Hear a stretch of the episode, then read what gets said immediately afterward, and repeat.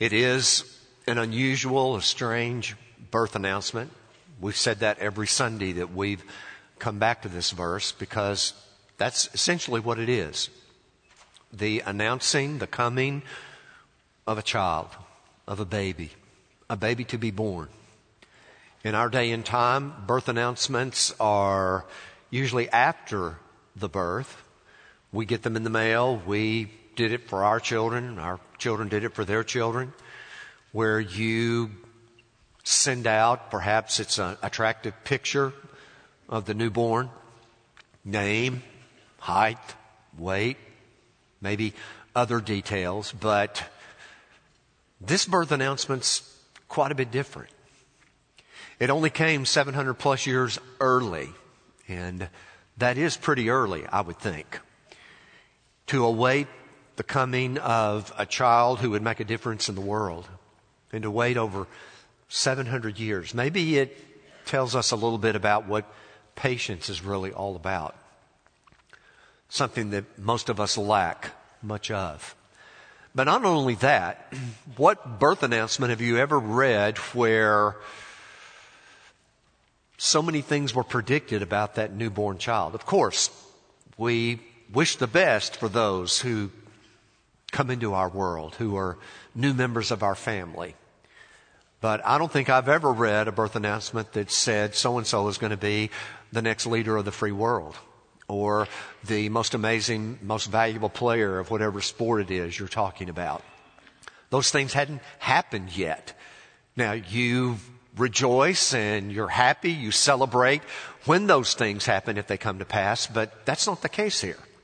Jesus is given four titles. Four titles that describe what he's going to accomplish sets him apart from everyone else in the world. And just by way of quick review, way back there, the first Sunday of this month happened to be the first Sunday of the Christmas season. We talked about Jesus being not the wonderful comma counselor, but the wonderful counselor. Then the second week, we talked about him being the mighty God. Last week, we talked about him being the everlasting Father. And today, we wrap up these four Sundays of the Christmas season, completing this birth announcement where we talk about Jesus as the Prince of Peace. There's some parallels here. It's easy to see. Each one of these titles actually can be divided in two. There are two parts of each one. He is wonderful counselor, but we talked about what it meant to be wonderful in that day and time and what it meant to be a counselor, not a licensed professional counselor like we have today, but a leader who gives wise counsel to, to his people.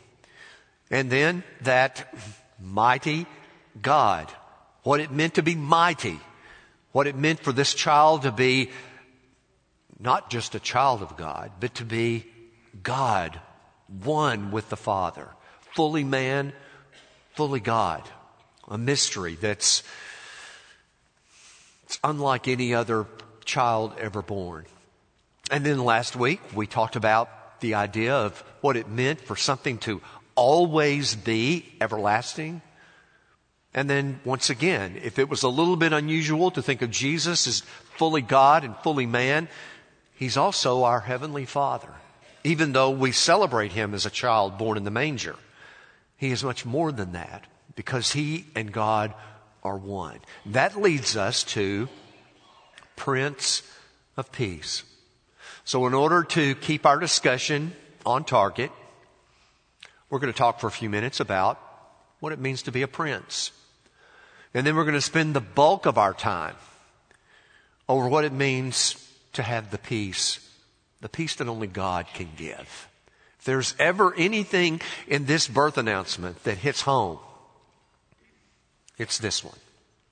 Because we all are seeking peace. We just don't understand it. We just define it in terms that really only makes sense to us. And we need a perspective that only God can give.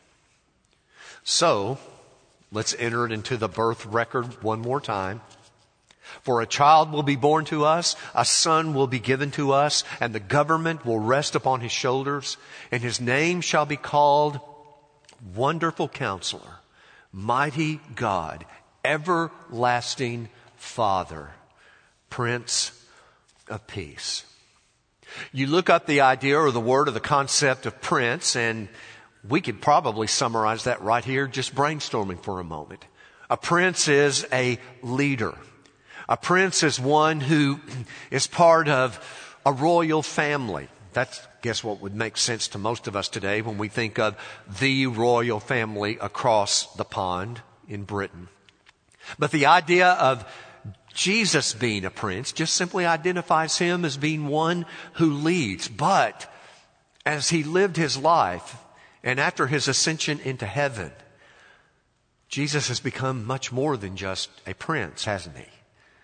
For he is now Lord, capital L O R D, Lord of Lords, and King, capital K I N G, of kings. Prince, yes. Destined for leadership and glory and honor and majesty and all those terms that we put uh, on leaders who have a royal following, a royal blood coursing through their veins? Yes, but more so, Jesus is now, as we look back, he is much more than just our idea of prince. He is Lord of lords and King of kings. So since that is who Jesus is, he deserves our full cooperation in daily tasks of our lives. He deserves our honor. He deserves our worship. That is what we owe to Him. The Prince, much more so, the Lord, the King, the one who created us, who created all things out of nothing, knows what's best for us. He is the ultimate royalty. Okay, now let's dive into peace. This one takes a little more time. It takes a little more background, research, and understanding because it's here that most of us get off track. Peace. It's more than just the absence of conflict in the Bible and in everyday life. And it certainly is, it's not compromising with the world so that we can just have a tranquil existence. Keep those things in mind. Peace, according to scripture, is not just the absence of antagonism and fighting, conflict. It's, it, it's included in that. But most of us, when we think of peace, we think of no war, or we think of world peace. The biblical word and concept for peace is much more than the absence of conflict. And it's certainly not giving in to the world's standards or the world's expectations just so we will be left alone. So keep that in mind. From there, I think peace is best described in four different ways. There is an upward peace. There is an inward peace. There is an outward peace. And there is an onward peace. Those four words can sum up the idea of what it means for Jesus to be the Prince of Peace. And if you can catch on to these four brief ideas about biblical peace, it can change your it can change your Christmas. It can change your life. So let's go back. The first one was upward peace. The best way I described upward peace is peace with God. Peace with God. There is a misunderstanding here. Maybe you've heard it. It's the one that says to someone who may be on their deathbed, someone who is nearing the end of life, someone or who is coming to some major upheaval in their life. And the question is sometimes asked, well, friend or family member, loved one, Have you made your peace with God? Have you ever heard that? Have you made your peace with God? That gets us off track immediately. Because, my friends, we have to understand that peace with God is not something that we can create, and we almost make it sound like it's just some type of bargain that we make with God. Peace with God in the upward sense is something we receive that we do not create. We do not have the power to create a right relationship with God, but it is a gift.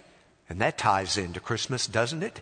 It is a relationship. It is something that we make a choice to receive. So when we say, have you made your peace with God? The idea is, do you know His Son? Do you know the Prince of Peace? Do you know the King of Kings? Do you know the Lord of Lords? Have you chosen to follow Him? That's what peace of God is all about.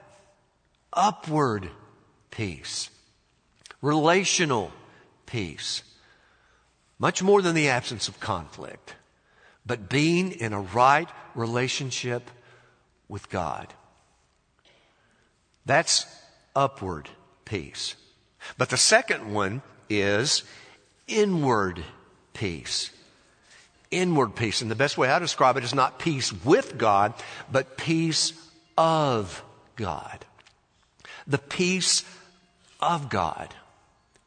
This one is probably the one that creates the most frustration for us.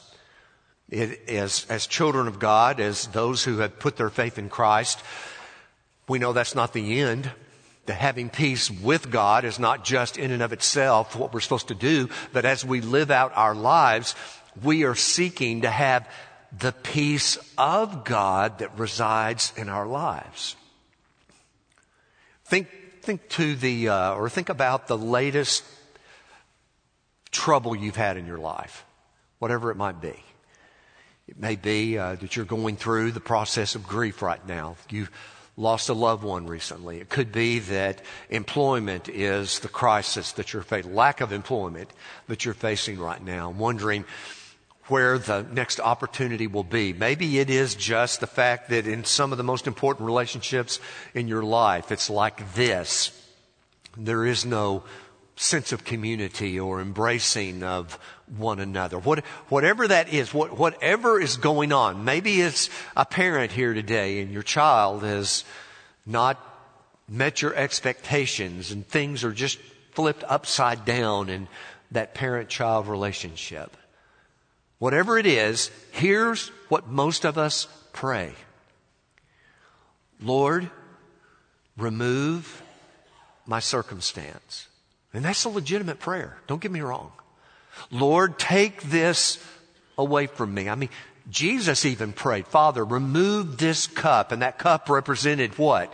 Represented his death upon the cross and the agony and the suffering he would endure. Even Jesus prayed, if there was any other way, Lord, remove this circumstance from my life. So we pray that prayer. There's absolutely nothing wrong with praying that prayer.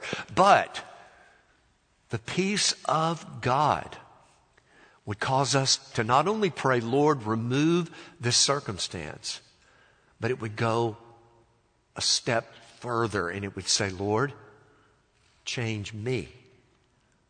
Think about it. Lord, change my circumstance. Lord, change me.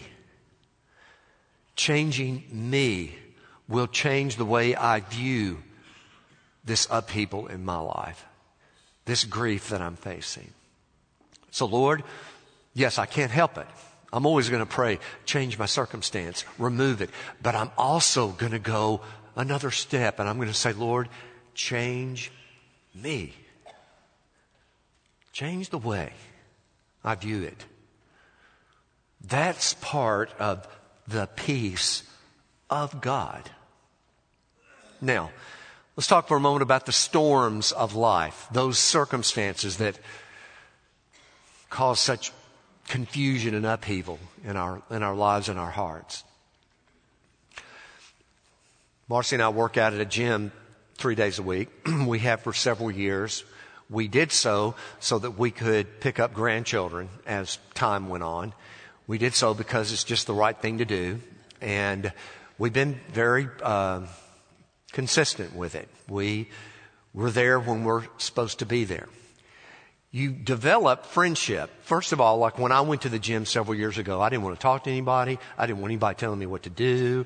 I had things under control. Just go away, go back where you came from. That was my, my basic attitude. But I made some friends. I mean, even I made some friends there at the gym. And, uh, you know, the guy who's deaf and has no friends just made some friends, some connections, some basic community. But there's one gentleman I've become acquainted with who is a Navy veteran. He served on uh, a submarine for his years of active duty. And so this piqued my interest because anything that has to do with being claustrophobic or shut in always rattles me because I'm claustrophobic. Many of you know that. There's an elevator right over here. You'll never find me in it. I've told you that. I've yet to get in that elevator because I won't ever get in it. I'll do something else, like jump off the roof or whatever I have to do if it comes to that. But when it comes to talking about those things, I just find that it sometimes relieves tension if I can talk to someone. So I said, hey, you're, you're in a, you're in a tube that goes underwater and you're, you're underwater for a long time. He goes, yeah. So I started asking him these questions like, well, how deep do you go? And he said, well, if I tell you, I have to kill you. So, okay. All right. Then what about how fast will it go? Same thing, Steve. If I tell you, I'll have to kill you. That's, qual- that's classified. I said, okay, then answer me this.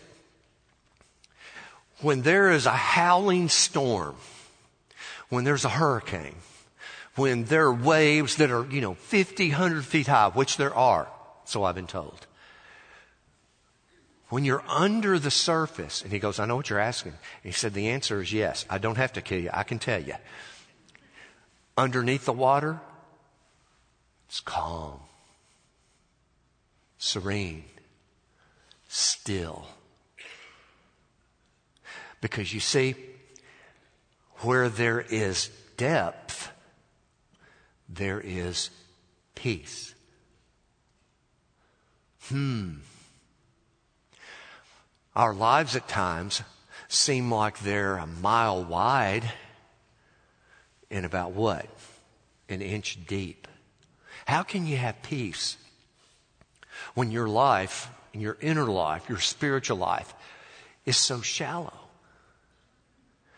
But when those storms of life come your way, the deeper you can go in your relationship with the one who created you the deeper you go, the more peace you experience. That is the peace of God. Well, here's the question that pops into most of our minds. What about anxiety, Stephen? Anxiety. I felt it. You felt it. It's real. There's a story of a man who went to a, a, a psychiatrist and he said, sir, doctor, I've just, I've got this huge problem. I, am anxious all the time. And it centers upon one event, one thing that happens all the time. The doctor said, well, what? He said, well, I get ready to go to bed at night and I crawl into bed and immediately I think someone is under the bed. And so I get up, and I walk around and I look. No one's there. But I then get under the bed and slide over under the bed. And then I think someone's up on top of the bed. And so I crawl out, look, and there's no one on top of the bed. And it goes on like this every night. Up, down, up, down, up, down. Can you help me? Psychiatrist said, yes, I can help you. I can heal you. Here's what, here's what it'll take. For the next two years, you need to meet with me twice a week, $75 per visit, $7,500. In two years, I will have you cured. The guy said, well, that's, that's a pretty steep price for someone like me. He said, I need to go home and talk to my wife about this. But he calls the psychiatrist two days later and says, Doc, I'm not coming back. My wife solved the problem. The Doctor said, Well, what'd she do? She sawed the legs off the bed. Some of us look at anxiety that way, and we know that's not the answer. Anxiety is real. Anxiety, anxiety chokes the life out of people. See, if you do a little word study, you're going to find that anxiety has a root meaning in the idea and the emotion of anger. And guess what? Anger literally comes from a root word in both the Old and the New Testament that literally means to choke, to choke someone. Anxiety chokes the life, chokes the serenity, the peace, anything there. Anxiety is a true enemy of every single one of us. Now, when we moved here many years ago, our youngest child, Grayson, was three years old. We moved into a home where the four girls, his four big sisters, slept upstairs. Marcy and Stephen were downstairs. Grayson had a room on the front that was downstairs as well. He refused to sleep in his room after we moved into that house. We said, What's going on? He said, There's sharks in there. We said, What? He said, There's sharks in there.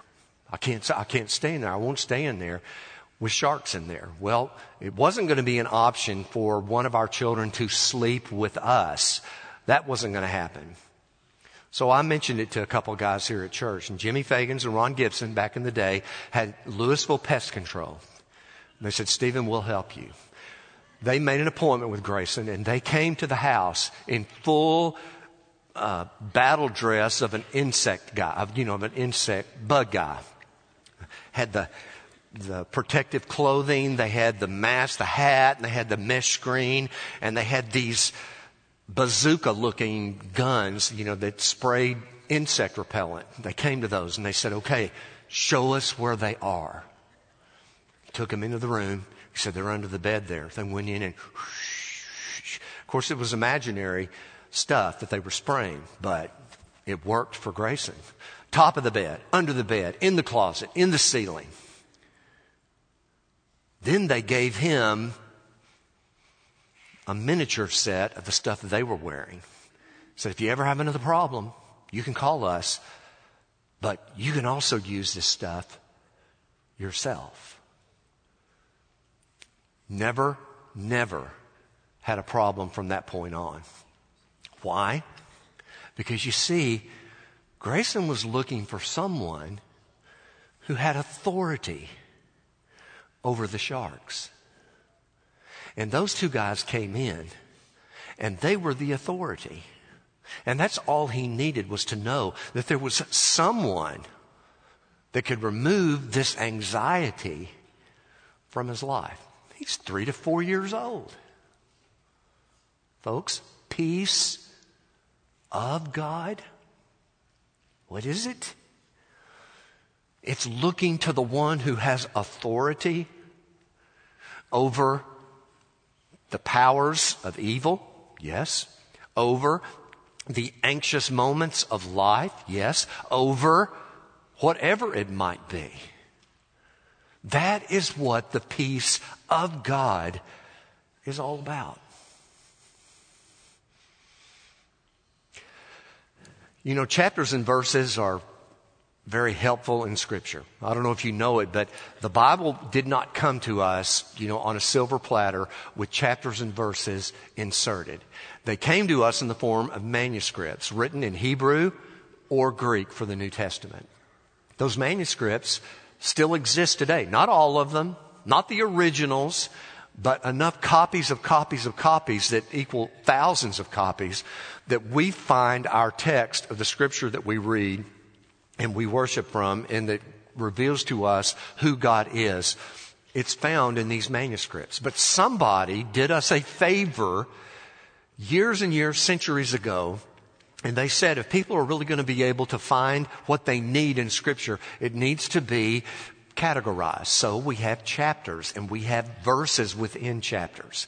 And for the most part, those chapters and verse divisions are helpful. John 3:16 God so loved the world, on and on. Psalm 23, the Lord is my shepherd. All those are chaptered and numbered. But every once in a while, those people that divided up the scripture for us and numbered the verses, it sometimes is awkward. I'm not saying that they were mistaken. Well, yeah, they made a mistake, yeah. They just, they shouldn't have divided it here, or they should have carried the thought on and, and should have made the, the chapter end here and the verse division start over again. Now I say all that to say this. John chapters 12, 13, 14, and 15. Gospels of John. Jesus is about to go to the cross. Matter of fact, it's Thursday night before he's put on trial and he'll be crucified at nine o'clock on the next morning. And in John chapter 13, Jesus has the Passover meal with his, with his friends. And then when it's over, he takes the bread and the cup and has them take it again, you remember. And then at the very end, just let me read it for you. At the very end of John chapter 13, those closing verses, Simon Peter said to him, Lord, where are you going? Jesus answered, Where I go, you cannot follow me now, but you shall follow later. Peter said to him, Lord, why can I not follow you right now? I will lay down my life for you. Jesus answered, Will you lay down your life for me? Truly, truly, I say to you, a cock shall not crow until you deny me three times. End of chapter. John chapter 14, verse 1. Jesus talking. Let not your heart be troubled. You believe in God, believe also in me. For in my Father's house are many mansions. If it were not so, I would have told you. For I go there to prepare a place for you, that where I am, there you may be also. See, you separate them. It's John chapter 13, and then it ends. And then the famous words of John 14, 1 and following, that ends in that last part of that chapter. I am the way, the truth, and the life. No one comes to the Father by me. They're separated out, and I appreciate someone for doing that for me. But you should have left it alone because when Jesus said, You'll deny me three times, his next breath was, Let not your heart be troubled. You follow it all the way through, and you find that in our chapter and verse divisions, we've separated out the fact that when Peter made his his unrealistic boasting, I'll never deny you, that Jesus immediately said, You'll deny me three times, and then followed up with, You don't have to be anxious about it. You believe in God, you faith Him, faith me as well. Folks, that is the peace of God. And Jesus came to be the Prince King, Lord, Creator of peace. So you got your upward peace, you got your inner peace, two more. They're much easier to summarize. You got your outward peace. Be a peacemaker. That's what it means. We cannot create this peace. All we can do is cease wars for time from time to time. I mean, that's just been the history of mankind. Is we talk about a peace accord or a peace between nations. Okay, we can stop war. We can stop senseless violence, but only for a, a period of time. But within the life of the community, within church people who are supposed to love one another, we're supposed to be peacemakers. We're not supposed to be stirring up controversy and trouble. Now, there's a line there of conviction, yes. No compromise on this or that. But remember, we've said it time and time again. There's that little triad of statements, three little statements that say, in the essentials, we need unity. In non essentials, we need to give freedom. But in everything, we love. Are we known? Are church people known? Are, are, are members of First Baptist Louisville known as peacemakers? That's part of it. He came to be the Prince of Peace, and He's giving us the mandate to be peacemakers. His first sermon, Matthew 5, 6, and 7. Blessed are the peacemakers, Jesus said. And then the last one onward peace. This one is, this one makes me smile.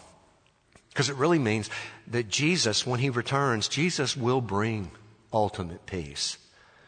Those prophecies that we read where the lion lays down with the lamb and the farmer takes his sword and beats it into an instrument to till the earth, a plowshare, whatever you call it. That the hope of peace is that yes, we live in a world where we can't create it. We live in a world where there's turmoil. We're having a hard enough time finding peace with God, grabbing the peace of God, knowing that we're to be peacemakers. But yes, the promise of this child is that one day he will return and he will bring God's ultimate peace with him. We can count on that. Ray, take me back to the, yeah. Okay, look at it again. For a child will be born to us, a son will be given to us, and the government will rest upon his shoulders. And his name will be called Wonderful Counselor. Listen to this. He is wonderful counselor who takes away the dullness of life and who takes care of the decisions of life. He is mighty God who takes care of the demands of life. He is everlasting Father who takes care of every dimension of life. And He is Prince of Peace who takes care of the disturbances of life. And if the government of your life and my life is on His shoulders, we will experience the wonder of His name. And all God's people said, Father, that's our prayer. Our prayer that we understand your peace. That we see it in a different light today, that we understand it from a different perspective today, and that we kneel at the manger, we kneel at the cross, and we kneel at the thought of a Lord who returns someday. Father, we thank you for Christmas, for it means Emmanuel, God who came to be with us. Let our choices, let our thoughts, let our relationships reflect your peace. In Christ's name we pray. Amen. We wrap up this hour the way we do every time we meet. We offer a time of response. For when God speaks, we must make a choice. What kind of choice or choices could be made here today? Could be that there's someone in this room and you've yet to, to take that peace of God and to make it your own. You can't create it, can't earn it, can't buy it, but you can receive it. It's a prayer that you pray. And so if that's a choice that you're wanting to make, you may need some help, may need some counsel, prayer. We're here to do just that. If you're here today and you know the Lord, just never told anyone, come tell us. Profess your faith in Him. Let's talk about what water up there is all about and what baptism means. As a believer, we're all commanded to experience it. And if you've yet to do that, let's talk about it. A church to call your own, a place where you can serve. This is who we are. Perfect church? Absolutely not. Do we let one another down? Every day, I'm sure. At least I know in my own life. I never am able to measure up. None of us are. But as a church family, we love one another. We bear the burdens of one another. We forgive one another. And we step through life in those challenges with one another. So if that's the kind of church you want to belong to, I can tell you that's who we are. And how do you join? You step out. You state your intention to be a part of our church family. And that's the beginning. And then taking a look, one last look, not the last, but the last today, of a birth announcement that has everything to do with those of us living today. How would honoring the Prince of Peace, how would that play out in your life? What changes need to be made? How are you going to deal with the real issue of anxiety? Are you going to hide it? Are you going to bury it? Or are you going to seek help? All those things, the Prince of Peace is waiting for us to say, Lord, help me. That's our invitation. I ask you to stand with us as we sing. We wait for you here as God leads.